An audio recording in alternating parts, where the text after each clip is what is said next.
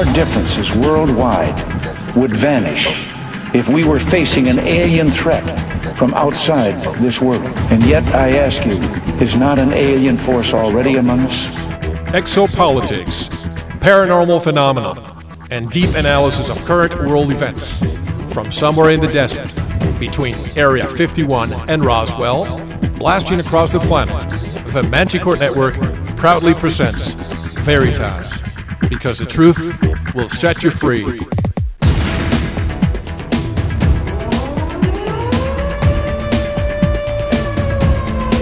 Headline edition, July 8, 1947. The Army Air Forces has announced that a flying disc has been found and is now in the possession of the Army. It was, it was too fast to be an airplane. I think it's time to open the books on the question of government investigations of UFOs. Uh, we ought to do it really because it's right. We ought to do it because the American people, quite frankly, can handle the truth. And we ought to do it because it's the law. Be skeptical. Do be as skeptical as you want, but by all, don't close your mind.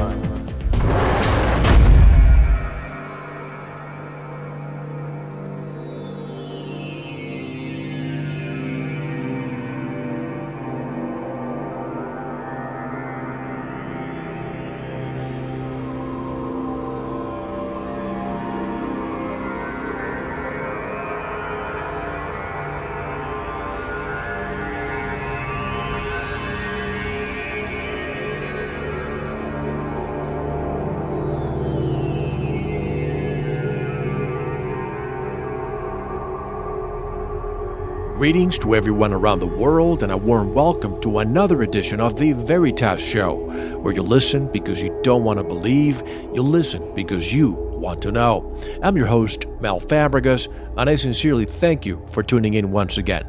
This is episode number 17.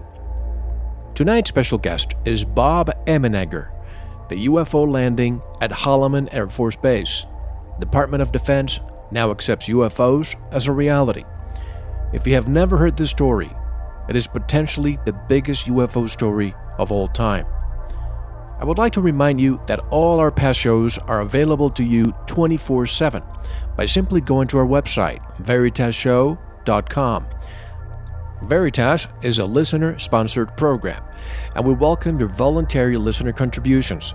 So, no matter where around the world you're listening from, be it at our website or at any of our affiliates, or even on your iPod, please take a moment the next time you're on the web. We make it very easy and have a secure PayPal donation button on our homepage, veritasshow.com. Thank you for keeping Veritas alive. No contribution is too small.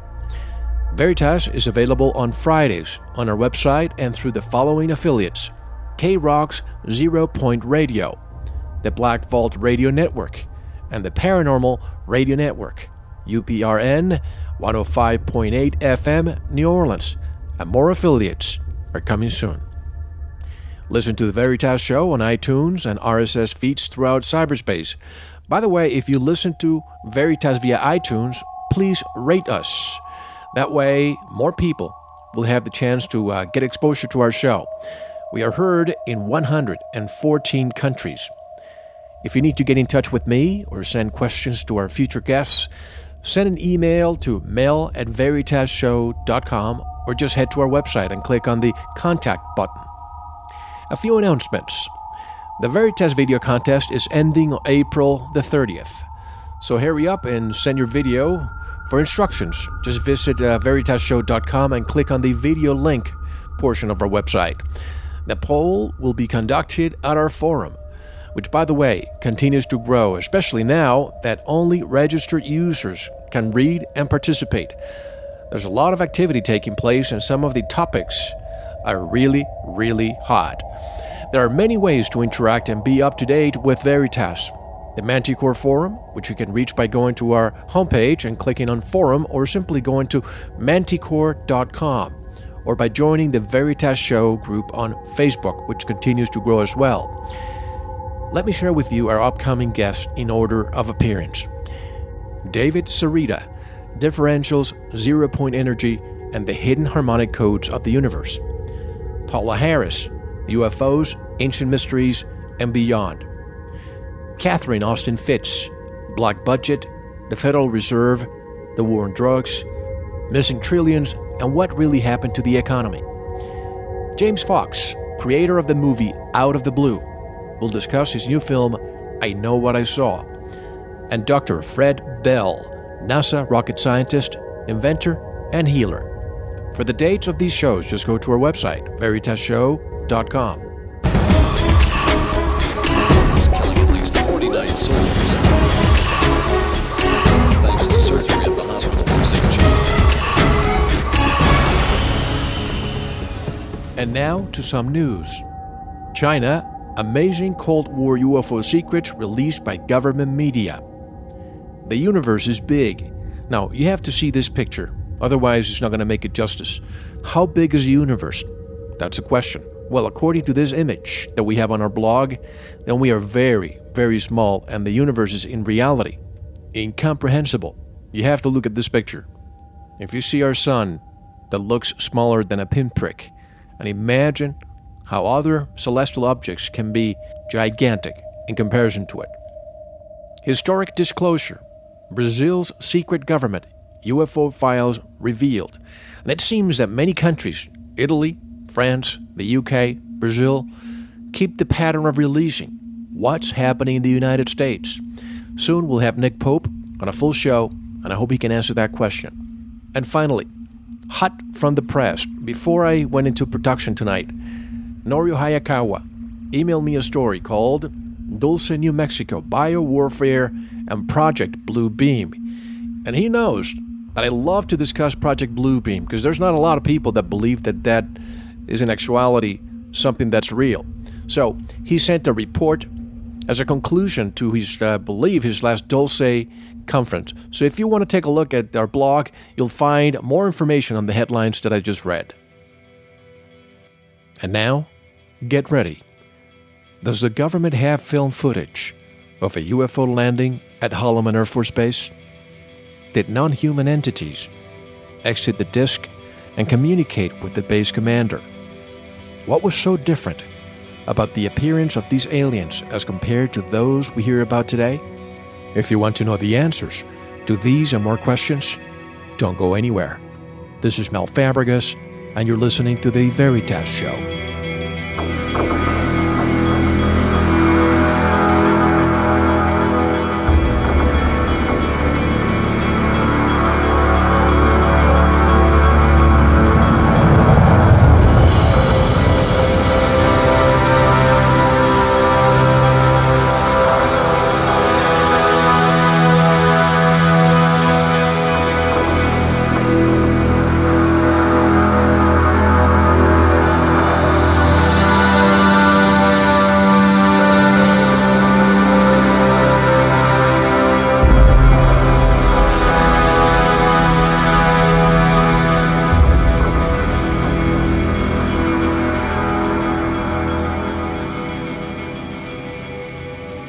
welcome back to the Veritas Show. This is Mel Fabregas. What you're about to hear is an excerpt from Grant Cameron's interview, in which he goes on the record to express that Bob Emenegger's story is potentially the biggest UFO story of all time. That was the compelling reason that convinced me to share his story with all of you tonight. But let's let Grant Cameron say it one more time. Robert Emenegger story, I think, is one of the best. It is potentially the best UFO story ever, uh, given all sorts of access to uh, top secret film and uh, people and clean rooms and uh, the Holloman Air Force Base story and all that kind of stuff. He did know Bob Haldeman, who was chief of staff for Nixon, and he also knew uh, Herschensohn. Herschensohn was public uh, relations and public affairs for uh, Richard Nixon, and he was in contact with Bob Emenegger almost on a daily basis while they were producing UFOs Past, Present, and Future, which is this documentary in 1975, 1974 they put it out, uh, that Emenegger and Alan Sandler put out, and they were he was in, almost in daily contact as to how the, the documentary was coming out, and so I asked Bob Emenegger, I said, did Nixon, was Nixon behind this? Can't say for sure. Herschensohn was in contact, and he asked Bob Haldeman. He said, uh, "This this famous story about the they had the film in their possession that where the alien lands at Holloman Air Force Base. The aliens get out, the generals uh, greet them, they walk down the tarmac Right. to Mars, and they, all this sort of stuff. And uh, this is all on film, and that Emenegger and Sandler had the film, and that the last minute the film is pulled back to the Pentagon by by Coleman, and that they put about seven seconds of the film. They've confirmed there's seven seconds of the actual film in the documentary. So that you get these these contacts where they're being leaked this material, and then at the last minute the docu- the, the film is pulled. Same as 1956 when Disney is, is contacted, given all the material, and then at the last minute they pull all the the uh, the footage that they're they're going to do. So the government does have that. Mr. Emenegger is on our guest roster for this year, but after what you've said, I'm going to have to call him and get him sooner. Oh, he is. I, I'd say is potentially the best story there is because it, it involves it involves the White House. It involves, and, and I've confirmed. I've heard him tell the story, and I've, I've stayed at his place, and I see him every time I go to Ozark. He's at Ozark every year, and he, he couldn't care less what UFOs. He's very skeptical. All he believes is his story. So he's a, he's a very respectable type guy, and he basically I've heard him tell the story 30 times, and he has never deviated from that story one iota. So em- Emenegger's got some incredible stories, and I've heard him tell them so many times. He telling all these stories, and just fascinating in behind the scenes of a guy who really was a skeptic, who, who couldn't believe, went to the Pentagon, and was called to the Pentagon and was saying, you know, I couldn't believe I was there. Like these people are all crazy. Like they're all talking about that. Like this thing's for real. Are these people nuts? He, he just didn't believe it. He, he couldn't believe there's Coleman and colonels and people, generals talking about this as if it was real. And he thought that these people are all nuts. I mean, what, what are they talking about? I don't believe this stuff. To the uh, worldwide audience and uh, to Mr. Emenegger, uh, Mr. Cameron just gave you the biggest commercial for the upcoming interview that I hope to have with you. Robert Emenegger is a screenwriter and director for many documentaries, television specials, and feature films for TV syndication. He's a 1965 UCLA graduate in film and winner of numerous first place awards and gold medals in domestic and foreign film festivals. He is the producer and director of 10 original science fiction feature films and four two hour documentaries for TV Laboratory, Sci Factor, Captive, and Time Warp. Other samples of Emenegger's work from Who's Who in Entertainment include The Day the Silence Came, Hypnosis and Beyond, Is Everyone Happy But Me, and Death, the Ultimate Mystery. He received a Golden Globe nomination for his film UFOs Past, Present, and Future. He directed live musicals starring Carol Burnett, music for a dozen pop single records on Capitol, Mercury, and other labels, album on ABC Music for TV series Landslink, songs recorded by Kenny Rogers, Glenn Yarbrough, and others, score films and TV spots. And to the listener audience, to most of you, this will probably be the first time you will hear Bob Emenegger share his story. Ladies and gentlemen, what you are about to hear is not, I repeat, is not science fiction. Hello, Mr. Emenegger, and welcome to the Veritas Show. How are you? Well, hello, and I'm glad to be here. It's my pleasure. Uh, Bob, I have to be very honest with you. I have heard pieces of the Holloman Air Force Base landing, but nothing concrete. It's as if this story was left somewhat under the radar. It wasn't until Grant Cameron was on this show a few weeks ago that he started talking about you. He didn't get into the story, but he did say we have we had to have you. I extended an invitation on the air, and here you are. So I thank you once again for accepting. I also found out that many in the audience also don't know about the story. And in preparation for this show, you and I were discussing the title of the show, and you came up with the UFO landing at Holloman Air Force Base.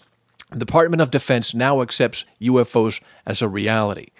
The latter Yeah. portion of the story seems to carry some information we've never heard before, especially from the military. But before we proceed with the, the new revelations, Bob, I want to give those listeners who are not aware of this story, as I said, I was one of them.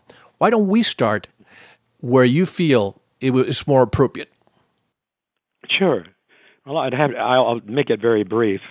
Uh, at the time that I got involved in this, I was the VP creative director of Grey Advertising out on the West Coast, and uh, somebody I knew. Well, at that time, also, I got a letter I did get a letter from uh, Nixon uh, asking for uh, suggestions for people who would be good for his staff and good for the country.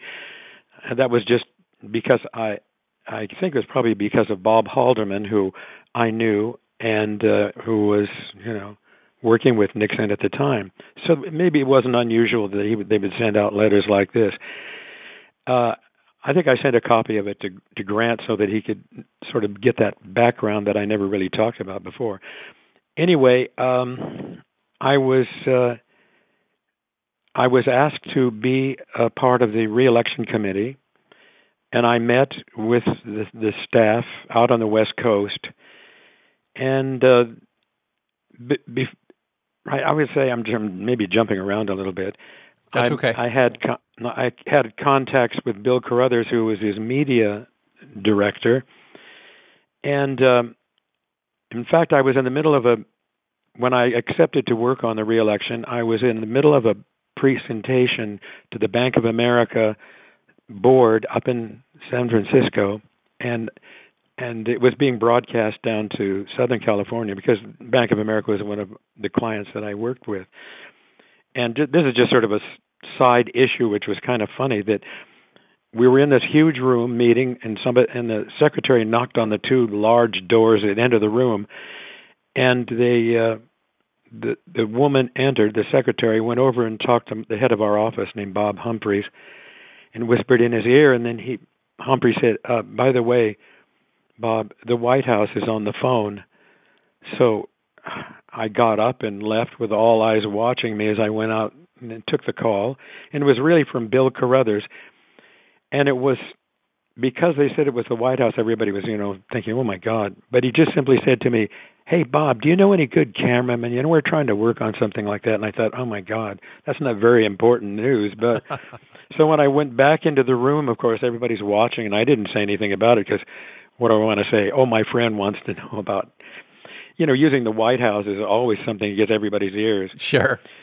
So um, about that time, also, uh, I, my partner Alan Sandler, who's now retired out in Ashland, Oregon, uh, he asked me to write a, a a drug program, a drug film for the Navy that they seemed to have to for the submarine guys to identify whether they had an alcohol pro- program problem or not. So that was my first contact with anything that had to do with the military, at least at this at this issue. And then we worked on a NASA space shuttle promo to justify the two cents it costs every citizen to run the shuttle. I don't remember if that ever went on the air or not.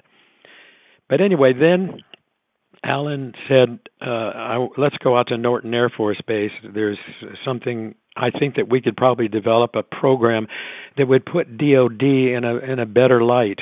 Which and I was all up for that. Uh, so we went to Norton Air Force Base. We didn't sign in, which is what happened all the way through our what we were doing, and met with uh, the heads of DAVA. And I don't know if DAVA means anything. The Defense Audio Visual Agency. That's where all the film depository and uh, the all films go through uh, Norton at that time. So we started shuffling through projects that seemed to be very interesting. The Navy uh, was had developed three-dimensional moving holography. Uh, the Army had a R&D in Maryland where a young a young guy scientist was sitting at a computer, no, sitting quite in fact across the room in a, from a computer, thinking, and the computer would spell out the word that he was thinking. So I think that was probably something to do with you know, an additional aid to those pilots. You know, they have all kinds of things strapped to them, something on their shoulder that tells them about too left, too much right.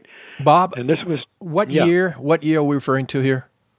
This is all in the 71, 72. So that technology was there in 1971, 72. Yeah, there were Okay. many things that, uh, and I was uh, exposed to, and a lot of uh, laser work. In fact, maybe we, there isn't time to go into those, but they were interesting.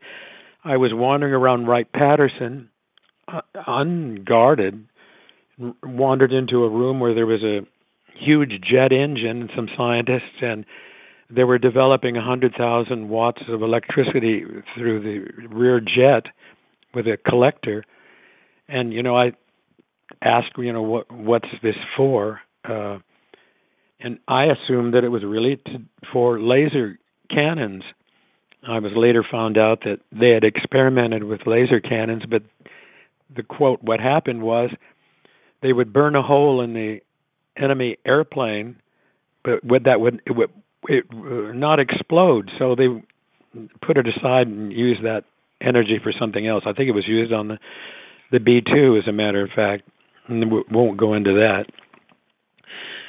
So uh, we were exposed to all of these programs, including a dog program, which wouldn't be very much interest to you guys, but they were training shepherds uh, to um, do reconnaissance work and guarding. They had little receptors they put on their around their necks so that they could sneak into an enemy line and pick up information.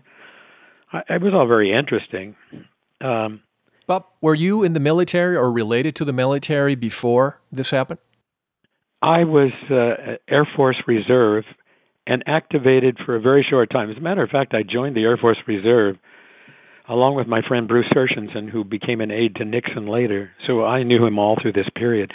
And uh, I was stationed at Norton Air Force Base. There was no relationship between why we went out to Norton and the fact that I may have been stationed there because I wasn't even interested in I didn't even think of UFOs at that time. Okay. So um we were also involved with the dolphin research program, which is all Navy, where they were training dolphins to determine different metals. I hate to say why, but you know that they would ask them the dolphin to go up and touch something that was made of iron, then something that was made of copper, whatever they, and they were tr- also training them to retrieve bombs. They had a little thing that they put on them to go down and snap on a bomb and pull it back up. I don't know if anybody knows about those things, or even you may care. Not I've, I've always, absolutely, we've heard about that. That's very interesting. I later on, um, and I'll tell you about it later. Uh, we did a um, some how do you call it? Some work for the Navy intelligence gathering by going out on a a dolphin hunt. Uh, they and we made a fake film. I'm jumping way ahead of the story, but and we ended up doing a fake film, if you call it, to watch the uh, this Russian defector, all the hand gestures he was doing and all, and then Alan, because of his connections in the Soviet Union, um, asked them to do a educational film on dolphins. Well, the, that was just a cover. So as soon as we saw those films, the Navy guys were happy to know whether this defector was telling the truth or not. This is a little bit aside from what we finally ended up doing, but I just wanted you to know that there were other avenues that we were exploring, including even uh, pulling up the Merrimack with the Navy just as a an incident. But then Alan and I were taken into a clean room out at Norton Air Force Base. I, I don't know if you know what a clean room is. It's no bugging. No bugs, no cameras. No, right. And the the reason too is that particular studio was used by the CIA for training films, so it was you know pretty isolated. So we sat down with Paul Shartle, who was head of security out there, and he said, "What would you think if we told you there was a landing at Holloman Air Force Base of an alien craft, and it, it and there's film of it?" To tell you the truth, when I heard that, I just kind of thought, "What? Would you say that again?" Because I didn't think about UFOs one way or another. My wife, you know, always read the tabloids, and you know what they're full of. Sure. I had an alien's baby and right. little green monsters of attack. And I used to laugh at her and say, "Oh, why do you read that crap?" Then here it is, move forward to about 1972 or whenever it was, and I'm hearing something that took me a while to to adjust to. So he said, "Well," Shartle said to us, "Well, you you proceed with your project, the other projects." But if you're interested in the UFO uh, story, go talk to Captain. I don't remember who he was, and he'll make a an agreement or a arrangements with the Pentagon so you can begin your your your search. But he did say bury it under all those other projects, the ones I just mentioned to you earlier. Right, you know, right. because that sends up a red flag to uh, within the DoD. So uh, off we went. We uh, arrived at the Pentagon. My wife used to say, "The Bobbsey twins go to the Pentagon," so that you know, what the heck. She took it lightly. Uh, I remember we did not sign in. I think that's called plausible denial. I was going to ask you, why is it that you didn't sign in any time you went to the Pentagon or to any military offices? I cannot. T- I I I really can't answer that other than uh, we had kind of carte blanche. Turn uh, later on, I'll tell you why people cooperated. It puzzled me a little bit. I thought it was great. You know, it's like here, two young men just waltzing into the Pentagon, and we were waylaid by. Uh, I guess it was the the Pentagon press in a small, narrow room with oh, there must have been three or four uh, guys in just dark suits. They weren't military. And one sitting behind a desk started saying to us, We're very concerned about you getting into this UFO business because what happens is if you start uncovering things, the the the public begins to phone in to the Pentagon and that clogs up our lines.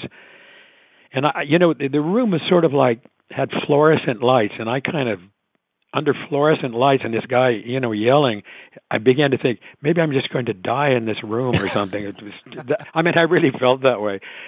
Then Alan, who's much more savvy, said, "Look, you guys, look, we were invited here as the guest, our, as guests." And they said, "Well, yeah, that's all right, but just remember, don't talk too much about the UFO thing."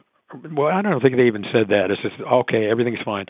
Next thing I we found ourselves, there was somebody in between who was, if I can remember his name, and it may not be important, uh, he was um, a Pentagon press guy, I think, although we never dealt with him. We went right up to Colonel Coleman's office, who was Pentagon spokesman, Air Force, and stood out in the hall while we introduced ourselves and met him. And he said to us, the same old riot act, uh, you know, if you come across something that would be dangerous to our national security, or if you saw things and talked about them that you weren't supposed to, he said, you know, you you can be arrested and put in jail, and right, and I yeah, and the whole thing. Then we entered Coleman's office, sat down, and he began. He said, "Look, when uh, years ago when I was piloting a seven man crew over Alabama in a B 25. He was a very good pilot, by the way. He was no question about that. He said, I pursued a UFO, a disc, over Alabama, and I could see, we could see the vortex of dust flying up on either side of it. And he said he put the B 25 up to 250 knots, which is not very fast by today's standards. Right. Or 350 and he said I he couldn't catch it, and it went up behind some trees, and he said that was the last we saw of it. He reported it. Uh, he reported what he saw in, to Project Blue Book, but it was never in any of the records. And the reason probably is here's Coleman is the one had who had to present the findings of Project Blue Book to the to press. the media, right? Yeah, to the media. So he knew. I mean, obviously he knew. He had a first-hand experience. So that goes to So show that you that Project Blue Book never released anything of significance. Well, they had 1,200 cases, maybe 12,000. I don't know. It was, it was a huge number that they investigated. But uh, to say that they never released anything of any significance, I thought they did. You know, and at least that's what we concentrated on. Well, anyway, in Coleman's office, he finally said, "I know someone that would be uh, of help to you." So he got on the phone, and called George Weinbrenner. George Weinbrenner turns out to be the director of foreign technology the spy center for the Airbus. I'm sure you've heard of Foreign Technology. Sure, Corso and and and yes. Yeah, Corso had a very distant relationship with him. Frankly, I found. Anyway, so we went over to the bunker in Wright Patterson. As a matter of fact, how did I go from? Why wasn't Coleman wasn't Coleman saying talking about MiGs and showed you the Yeah. book from No, J. Allen Hynek? Was that after No, that no, that was that wasn't Coleman. That was uh, George Weinbrenner. Weinbrenner? Okay, sorry. So we started. We went down the hall, which is underground, with cameras everywhere, and I went up to uh, Weinbrenner's office door, went in, and I walked right up to him. You know, my sort of my legs right against his desk. and said, "What about the landing of a, an alien craft at Holloman Air Force Base in the 70s that was filmed?" And he, you know, he didn't change a beat. It was as if I'd said, "Nice weather we've got out here." and then he said, "Well, you know, the Soviets know so much about us because we're a very open society." He said, "We have to go to the air shows and get information about the, in that way." And he said, "Well, the so, the Israelis though did capture a MiG for us, so we could back engineer that and find out what they're doing." And he drew. and he went to the blackboard, and he drew a a picture of a MiG, 25 or 26, which I thought was kind of fascinating. And but I, you know, I thought, why he never answered my question. The next thing he started on was, you know, the Soviets are ahead of us in weather alteration. He said, and uh, we need some to do some catching up on that. And he said, for instance, I've got the best, some of the best scientists working on counter strategies. So I sat down and he plopped in my lap a book that he pulled off his shelf, and the book opening cover said, "To my good friend uh, Dr. Allen Hynek." No, no, it was to my friend George Weinbrenner from Dr. Allen Hynek, and the book was all about UFOs. So without ever saying a word out loud, I, he knew what I was talking about, but anybody listening probably wouldn't know what, what's going on. It was sort of like a Kafka play, Right. asking a question and getting this all these other answers that weren't even asked. Did you get it? George- did, did you know what he was attempting to do? Well, he was tempting. Uh, he wasn't tempting. He was more than that. He was telling us, "I understand what you're do- what you're doing," Right. but did not say very much. Except he said, "Well, you know, they they say that we down in the basement here, in one a special room, we have uh, three little green bodies, uh, you know, uh, that are frozen." And he kind of laughed about that, and I thought, "Hmm, I'm funny you'd bring that up. Everybody wonders if you've got it down there." But he did it in such a way it was like the best offense is or a defense is an offense. Right. I didn't question him about that because I'd heard little stories like that.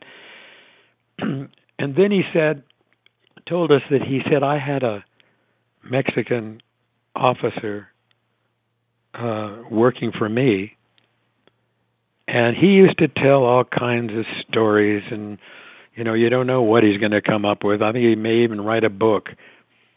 And I he didn't say who it was, but the following day, Helen and I got a phone call from Hector Quintanilla, Colonel Hector Quintanilla, who was head of Project Blue Books during a certain period. And his line was, "Well, well, can I help you? What can we do?" Well, it wasn't long after that that we met Bob Friend, Colonel Friend, who was uh, head of Project Blue Book, definitely around the 60s, and and then Allen Hynek had heard about it and came in into the fold also. And Alan and I decided after I'll go back to the studio, for instance, before we began any of this. oh, No, no, when I'm sorry, we already agreed to do a UFO thing, but back at the studio, um, I had we had people coming out of the woodwork, uh, you know, like Stanton Friedman. I'm sure everybody knows who he is. Of course. And Stanton wanted to be involved. And we, when I said this at a meeting at the X conference. I, I, I maybe I shouldn't have because I really find him a wonderful guy, just a neat guy. But he did write a little note saying, you know, I should be involved with the thing. After all, I, Mr. Charisma of the UFO field or some world, and I thought that was such an odd comment to add. You know, blowing your own horn in such a funny way. Anyway, Stanton had a, do- a Russian document that we um, we took from him to send back to Wright Patterson so they could translate it. It was all in Russian, and we agreed with Stanton that we would give him a copy of the translation. So a courier, I don't know if they hand carried it or sent it, went back there, and after a few days, uh, the translated version came back, and we gave a copy to Stanton, and he seemed happy about it. But Alan and I both were new to what the UFO field is like, and we met a few people who told us such stories, you know, that finally we decided that we would not use anyone who wasn't associated with DOD. So we stuck to Air Force Blue Book guys, uh, Pentagon spokesman Al Chop. I I don't know if you who know Al Chop is. No. He he was a spokesman for for NASA, but he was the one who was handling in 1952 when there was a flight over Washington D.C. and President Truman said, "What the hell is going on?" He was the the man, the media guy who handled that, uh, and he we we took that case, which I thought was very interesting, and he uh, handled it from a video, you know, visual point of view how the things flew over, and he said, and we showed the radar screen in which he said you could see them appear on the radar screen. In other words, we showed this. It isn't him just telling a story to us. He sort of demonstrated it, and that um, the the they decided to send up some interceptors and he said, and by the way, he said these things were going 7,000 miles an hour across the screen. That's pretty fast. Wow. At that time, that was fast. Even And, today, uh, it's fast. Yeah, it is. So, so they were tracking them. So two, two, I don't know the F F eighty fours. I'm not sure which plane it was at the moment. I remember he he launched two of them to uh, intercept them. So the guys are flying around, and he said on the radar you could see our planes taking off, and as soon as they were airborne, the the foreign traffic, all seven of them just went and disappeared from the radar sc- scope. And he said he watched the guys call down and said, "Look, we're we don't see anything up here. We're coming back to base because we're not finding anything." So as soon as they landed, all the traffic appeared on the scope again, and there they were. It happened two nights in a row. And that's when Truman said, What the hell is going on over the White House? They're intruding on sacred airspace. In Now, that 1952.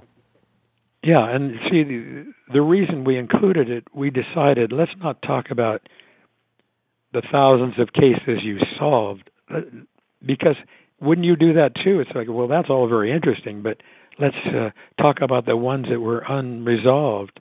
So that's what we stuck to. And Bob, let's not forget that recently the classified document from the Department of Defense and uh, the, the Ministry of Defense in, in the UK state that since the 50s, the United States, I believe, also had orders to shoot down UFOs. So I presume those jets that were scrambled had intentions of shooting down. Am I right?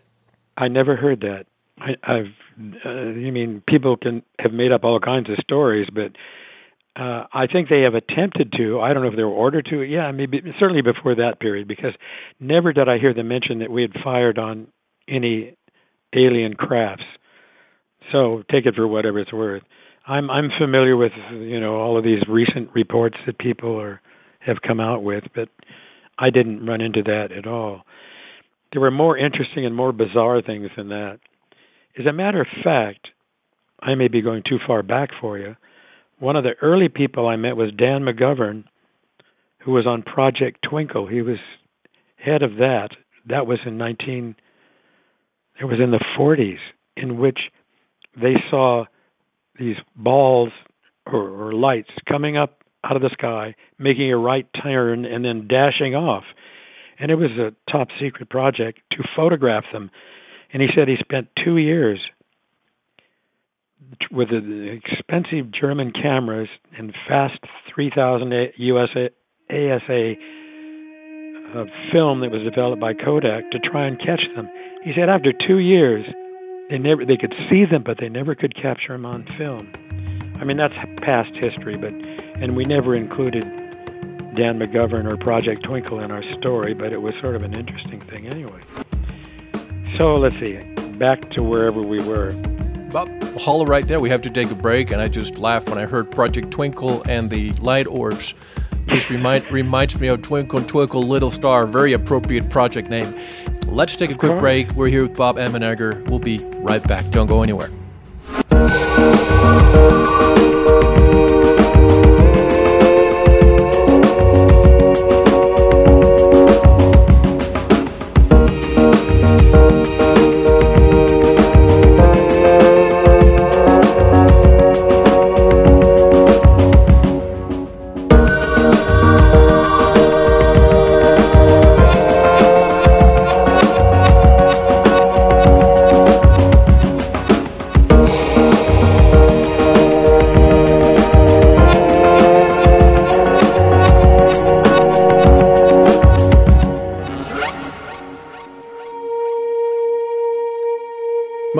Great music you hear right here on The Veritas Show is supplied by the independent artists from GarageBand.com.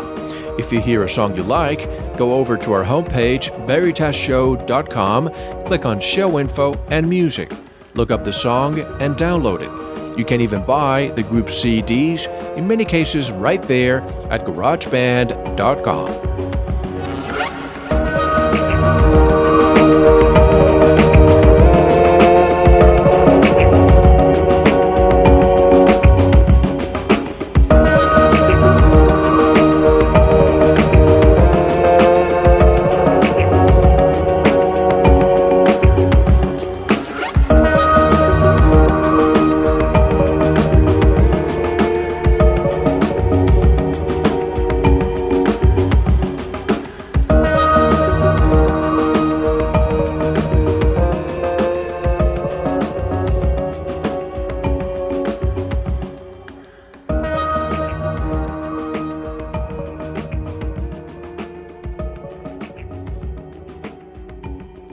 back to the Veritas Show. This is Mel Fabregas, and I'm here with Bob Emenegger talking about the UFO landing at Holloman Air Force Base.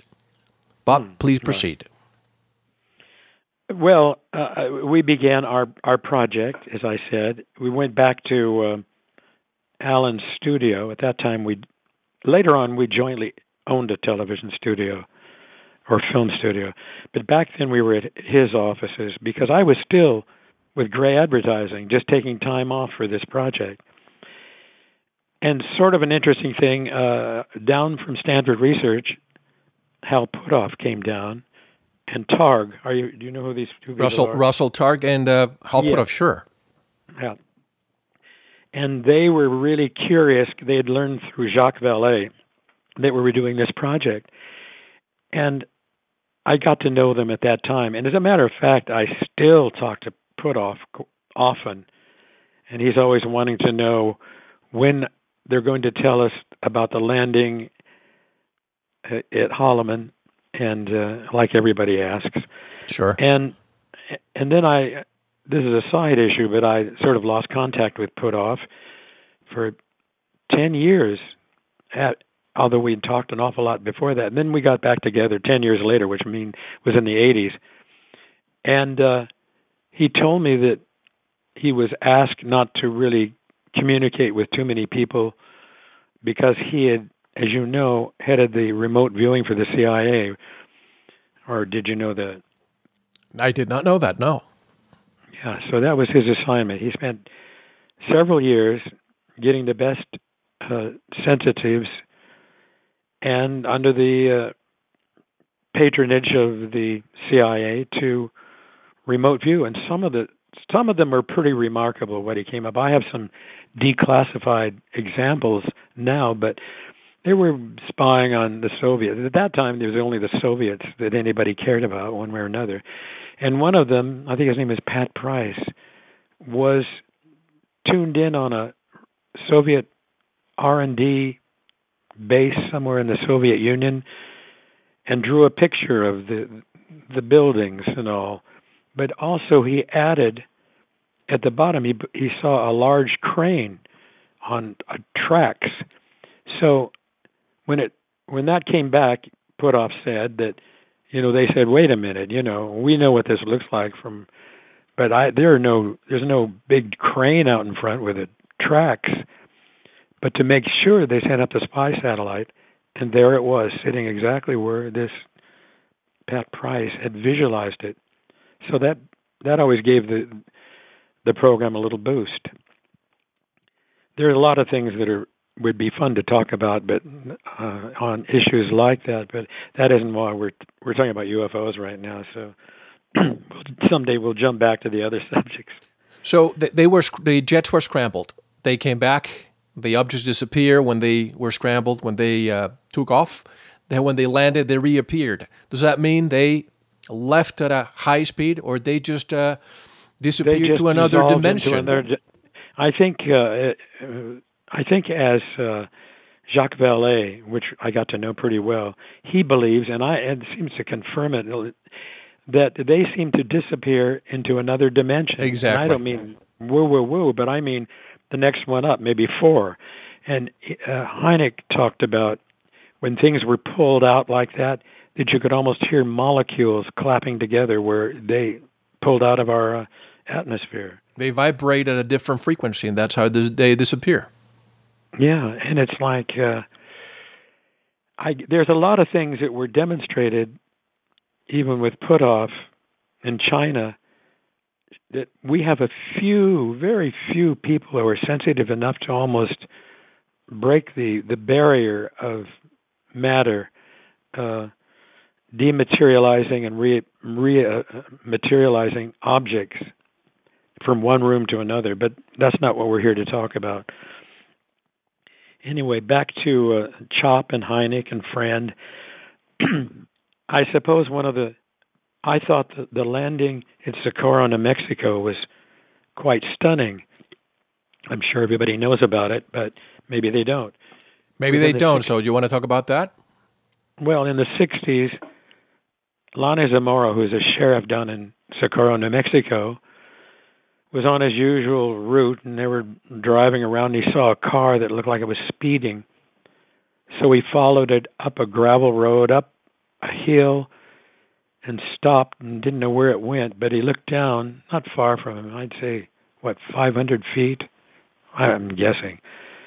And he saw, a, it looked like a craft, a disc, sitting there. And he noticed that two pair of legs came down from in, under it or inside of it. And at the time, they either sensed him, and I mean, he freaked out.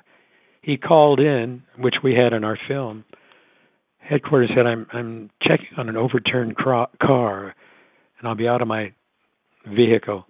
And all of a sudden, he screamed back to the microphone and said, and watched as that craft lifted up with a roar, um, flames under it, lifted up about 20 feet. He said, then becomes became silent and went screaming off to the uh, the west or whatever direction. Is there a recording of that conversation, Bob?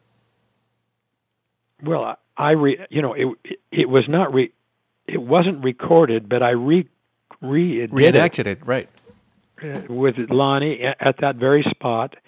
The Air Force and the Army was there very quickly, and the Air Force, and they gathered up whatever evidence they could find, and there was. Um, it looked like the, they wanted to know what kind of propellant was used, so they analyzed and said it's not propellant; it's more like fission or fusion. He said rocks were there was uh, you could see smoldering, but there wasn't any fire, and the rocks were either hard or hardened. And they measured the distance between the uh, pod marks They even measured the depth of the footprints and estimated things like how much the craft weighed and that the beings were by our standards maybe 140 pounds or you know that and they were oval shaped not like our little footprints so it went it went down in the hist in the books of saying you know unidentified. Then there was even an emblem on the side of the craft which Lanny drew it and it was a triangle pointing up. And he was you know he was obviously scared to death and i don't i maybe he's talked about it since or before but at least we were able to get it down in the film. And then some of the other ones that are more interesting maybe. Uh bob friend was i really love the guy he's still alive and he lives out in the west coast still involved in missiles which was his background a lot of people say oh the you know those Air Force Blue Book guys, they were just uh, you know hired hands. They didn't know what they were doing. Well, it turns out that friend was a acknowledged physicist who had worked with OSI. Had, a you know a brilliant man. So people are always trying to knock that the Blue Book people didn't know what they were doing, or it's absolutely not true. Anyway, friend had an incident that he told us about that I thought was fascinating. apparently the head of the CIA back in the 60s. I don't know would, that Lundahl? No, no. Who would that have been? His name.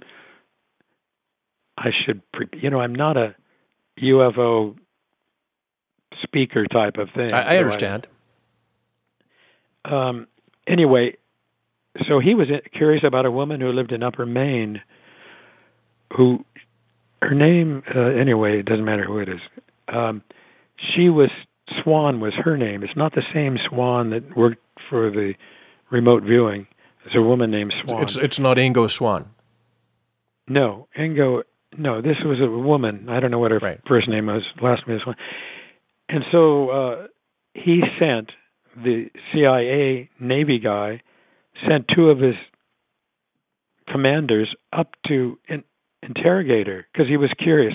I mean, listen, believe me, every branch of the government, whether they say so or not, are very interested in all of this. Uh, she uh, she sat down and they asked him asked her questions that they said were beyond her knowledge to be able to answer. And she, quote, said, with seeming telepathic help from some alien or, or craft or whatever it was, answered the questions. And they were very impressed. Then she, Swan turned to one of the Navy guys. I think it was his name was uh, Larson, and said that they are willing to answer questions through you. And it's sort of like me. Well, I, wasn't present to know how it went, but she told him to relax, to open his mind, and his partner, the other Navy guy, was intrigued with all of this began to ask him questions, and he seemed to be communicating with this other dimension or this alien or whatever it was. Well, uh, that word went back to Washington. You know what kind of questions they were talking about? Yeah, I know. I know the questions that were finally asked. Uh, so there was a meeting in a building which is in Washington D.C., which Bob Friend took us to to tell us the Air Force's involvement. The building is was used by naval intelligence photographic. The bottom floors were just a parking lot, but as you went up to about the fourth floor or so, the Navy was doing intelligence work there. So Bob Friend walks through the empty building and tells us that he had heard that there was a EU, some sort of an organization of alien of other planets who were interested in Earth, and that was their present project. With all that, remember Bob Friend is no does not make things up. If you knew who he was, he was head of Project Blue Book toward the last. Sure. Um, we went into a room that I could see. It was a corner room, and uh, there were present were uh, Art Lundahl, CIA.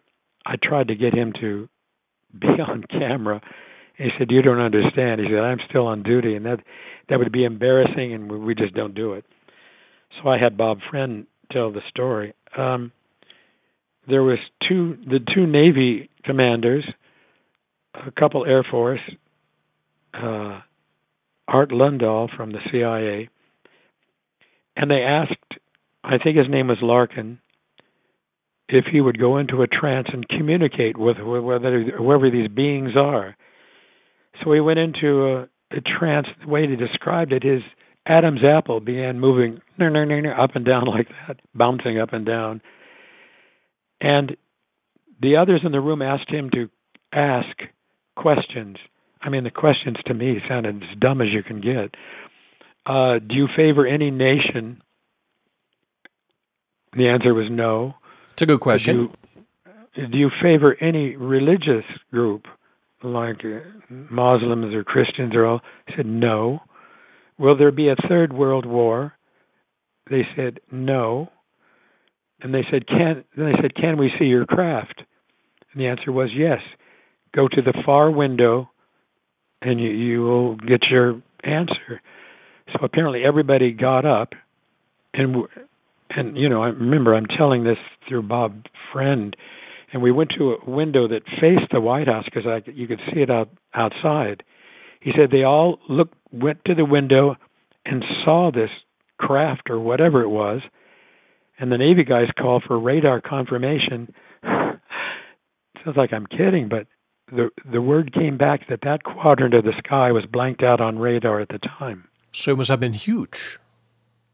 Well, I, well, I, I don't know about its size, but the fact that if they can control our radar and be not even working, the radar not even working at that time, that means they have some ability beyond us. So that was a friend went to his general and said, "Look, I'd really like to follow up on this," and he was told, "No, don't bother. Uh, we'll handle it from here on out." So friend was never able to figure out any conclusion to it, but that had never been told publicly. The one other thing I'm just telling you now. It was the first time, and they they allowed us to tell it, and I use that as an example of if the Air Force and the Navy and the CIA is all trying to cover up something, like we don't want people to talk about it, I don't you think that would be rather an embarrassing thing to put out there for the public, admitting that they went as far as trying to communicate with these aliens? I thought so. I thought that was a good example of their openness, like Absolutely. a lot of the things that they talked about. Absolutely. And we talk on this show a lot about the possibility of disclosure, which I seem to be more pessimistic about just because I don't think anybody who's in control would like to relinquish control. But not only I'll that, I think the only way to do this by giving immunity to those people who have been involved so far. I know how exo-politicians really feel, and uh, when I spoke back at that conference, I felt I was the lone ranger because I I believed that you're not going to get the Senate or Congress or anyone to acknowledge it or even investigate it because this was done during um, Ford's time. Uh, there was an incident in his area of, of which a craft landed, well, very well described, and he demanded an, uh, a, an, an investigation. And he, Quintanilla and, Bo, and uh, presented all the evidence to them. They were satisfied with whatever the answer was, and it was over. Nobody, you know, no one picked up the string and said, "Wait a minute, we better look into this." I don't believe that you're ever going to get Congress as much as you, the, the exo politicians believe or hope, will ever do anything. And why don't and, and the, the business about presidents? Don't they know? I I have a feeling a lot of them have been excluded from any information, but they know the information I'm telling you right now. So I would think that they would uh, be very interested in following up. But as a matter of fact, I don't know if Grant told you, on the 6th, is it, is, I don't know what the day the 6th is. On Monday, I put a question to Bush Sr., who's going to be here, I had to write it down. You know, they don't like things as surprise questions. But I asked him, I said, with your association, past association with the CIA, and it is surmised that you, of all the recent presidents, that you would be the most informed on the subject. And the question is, what do you say to that? So I'm anxious to find out if something might ha- might happen along those lines. Wasn't he the one who told Carter, "Sorry, you don't have the need to know," when he was director of the CIA, secretary of the CIA? It probably was. I, I have not yet any president. I haven't met any of them. The only one I knew was Nixon or worked with that knew anything. You know, they were, and the point I got from the military was they don't have a need to know. They're going to be four year guys, maybe eight, except for someone like Bush, the senior. There is no reason for them to know, they said. Now, does that mean that they know something they don't want to tell the president? I don't know. I'm just telling you, um, you know, from my point of view. and now, let me. I can go on with some of the other incidents. By the way, are you going to take a short break? You will you? I'll let you know. I'll let. I, we did take a, a, break 17 minutes ago, and I'll alert you when another break comes in. But okay. let's go back to uh, Holloman. Uh, let's go back uh, to when you were contacted and you were with Weinbrenner. Take us from there. Well, uh, Weinbrenner would not even acknowledge anything I was saying, but with a wink, he seemed to know what I was talking about. That's what I found out about guys like him who are, you know, the they work with the spooks. They're they're very much in bed with the CIA. So what you're telling us, Bob, I don't mean to interrupt you, but his office was obviously bugged, and that's why he was referring to MiGs. That's why he opened the book that uh, Dr. Hynek dedicated to him without saying anything. So he was, let's pretend he was just giving you some hand gestures about what you were referring to, but he was talking about MiGs so that if anybody's listening, they'll know or they will think he's not talking about what you were interested in. Am I right? Well, I, it was it was very puzzling. I often refer to it as being like in a Kafka play. Right. I ask one question and gets off onto another subject, which I didn't even ask about. And I thought all this interesting information. I thought it was very interesting, but I can't. I I don't assume he, it, that he was bugged, but yet he is in the intelligence business, Air Force. They're the spy center of the Air Force, probably of everything else too. So maybe they monitor what he's saying on the phone or in the room. I, I don't know. He never said anything, but it, it led me to believe that. Uh, he wouldn't have told me about his Mexican officer or a few other things, or show me that he knew Hynek and had worked with him, unless he wanted us to know, uh, kind of like with a wink. Right. I know what you're talking about. As a matter of fact, Colonel Coleman at the beginning said he can he can be of more of help to you than anyone else when he made the phone call. When Coleman called Weinbrenner. So back to I don't know where we were. Uh, you were at the Weinbrenner's office. Well, but let's move forward to wh- why I I asked about Holloman. Right. How it came about. Shartle knew a guy that was from Foreign Technology who was stationed at Holloman, who apprised him either through email or letters or phone calls that the landing had taken place. I mean, I wouldn't have known that. And it was described to him. It's somewhere in the records, but he he was told I was told that the la- the craft landed. It was wobbled down. That the commander of the base went out with other the with the uh, fire department and a couple others to meet this craft, which opened the door. It's uh, it dropped down and uh, a couple, I guess, people or whatever they were. And but just be, be, before we before that group went to meet them, did we take any hostile posture or any defensive posture about a foreign craft no, no, landing? No, we, we, uh, it, the thing that I can't figure out is when they saw this craft coming down. I think they continue in, a, in our own way, warning them, warning them, and somehow they saw what the shapes of these crafts were and uh, allowed there were three i was told the uh, two two of them did not land. One of them did land, and that's it was either in trouble or came down. And why, how we'd acknowledge them, I have no idea. That was never clear to me. But I went to find out later, so I'll go ahead with what I was told. Okay. they said that uh, this Alfonso Lorenzo was assigned to them from foreign technology to take care of their needs, whatever the needs are. He, one of them was holding sort of a translator in his hand, which looked like a caduceus. One of the extraterrestrials. Yeah. Yes.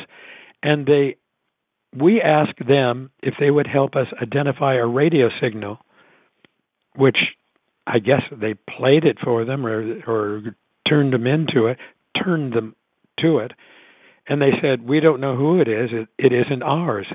As far as I know, that was just one of the few comments that were made.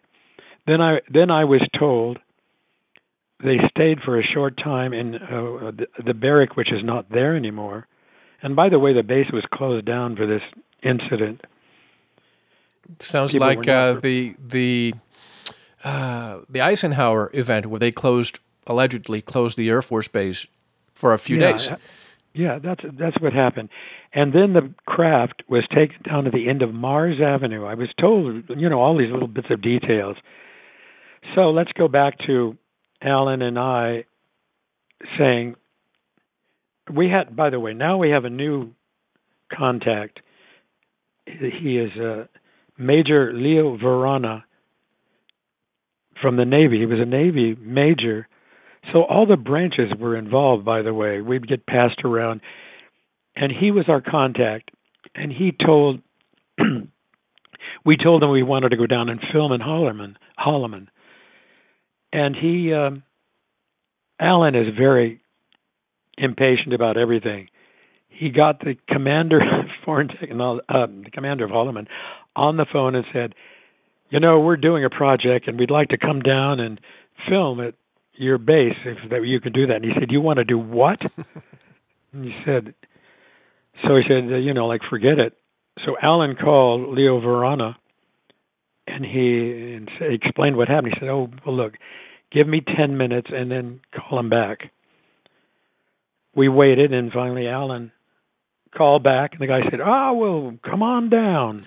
Change the tune. Oh boy, yeah. Let's. What I found is that everyone was cooperating with us. I mean, uh, here I am, new to the UFO field. So, as a matter of fact, I asked. I'm gonna. I'm jumping around, but just before we go, I go down to Holloman, but I asked uh, Bill Coleman, Colonel Coleman, maybe six months ago. I asked him because I still talk to those guys. I said, "Why did you? Why were you talking to us?" He says, because the Secretary of the Air Force said to do it.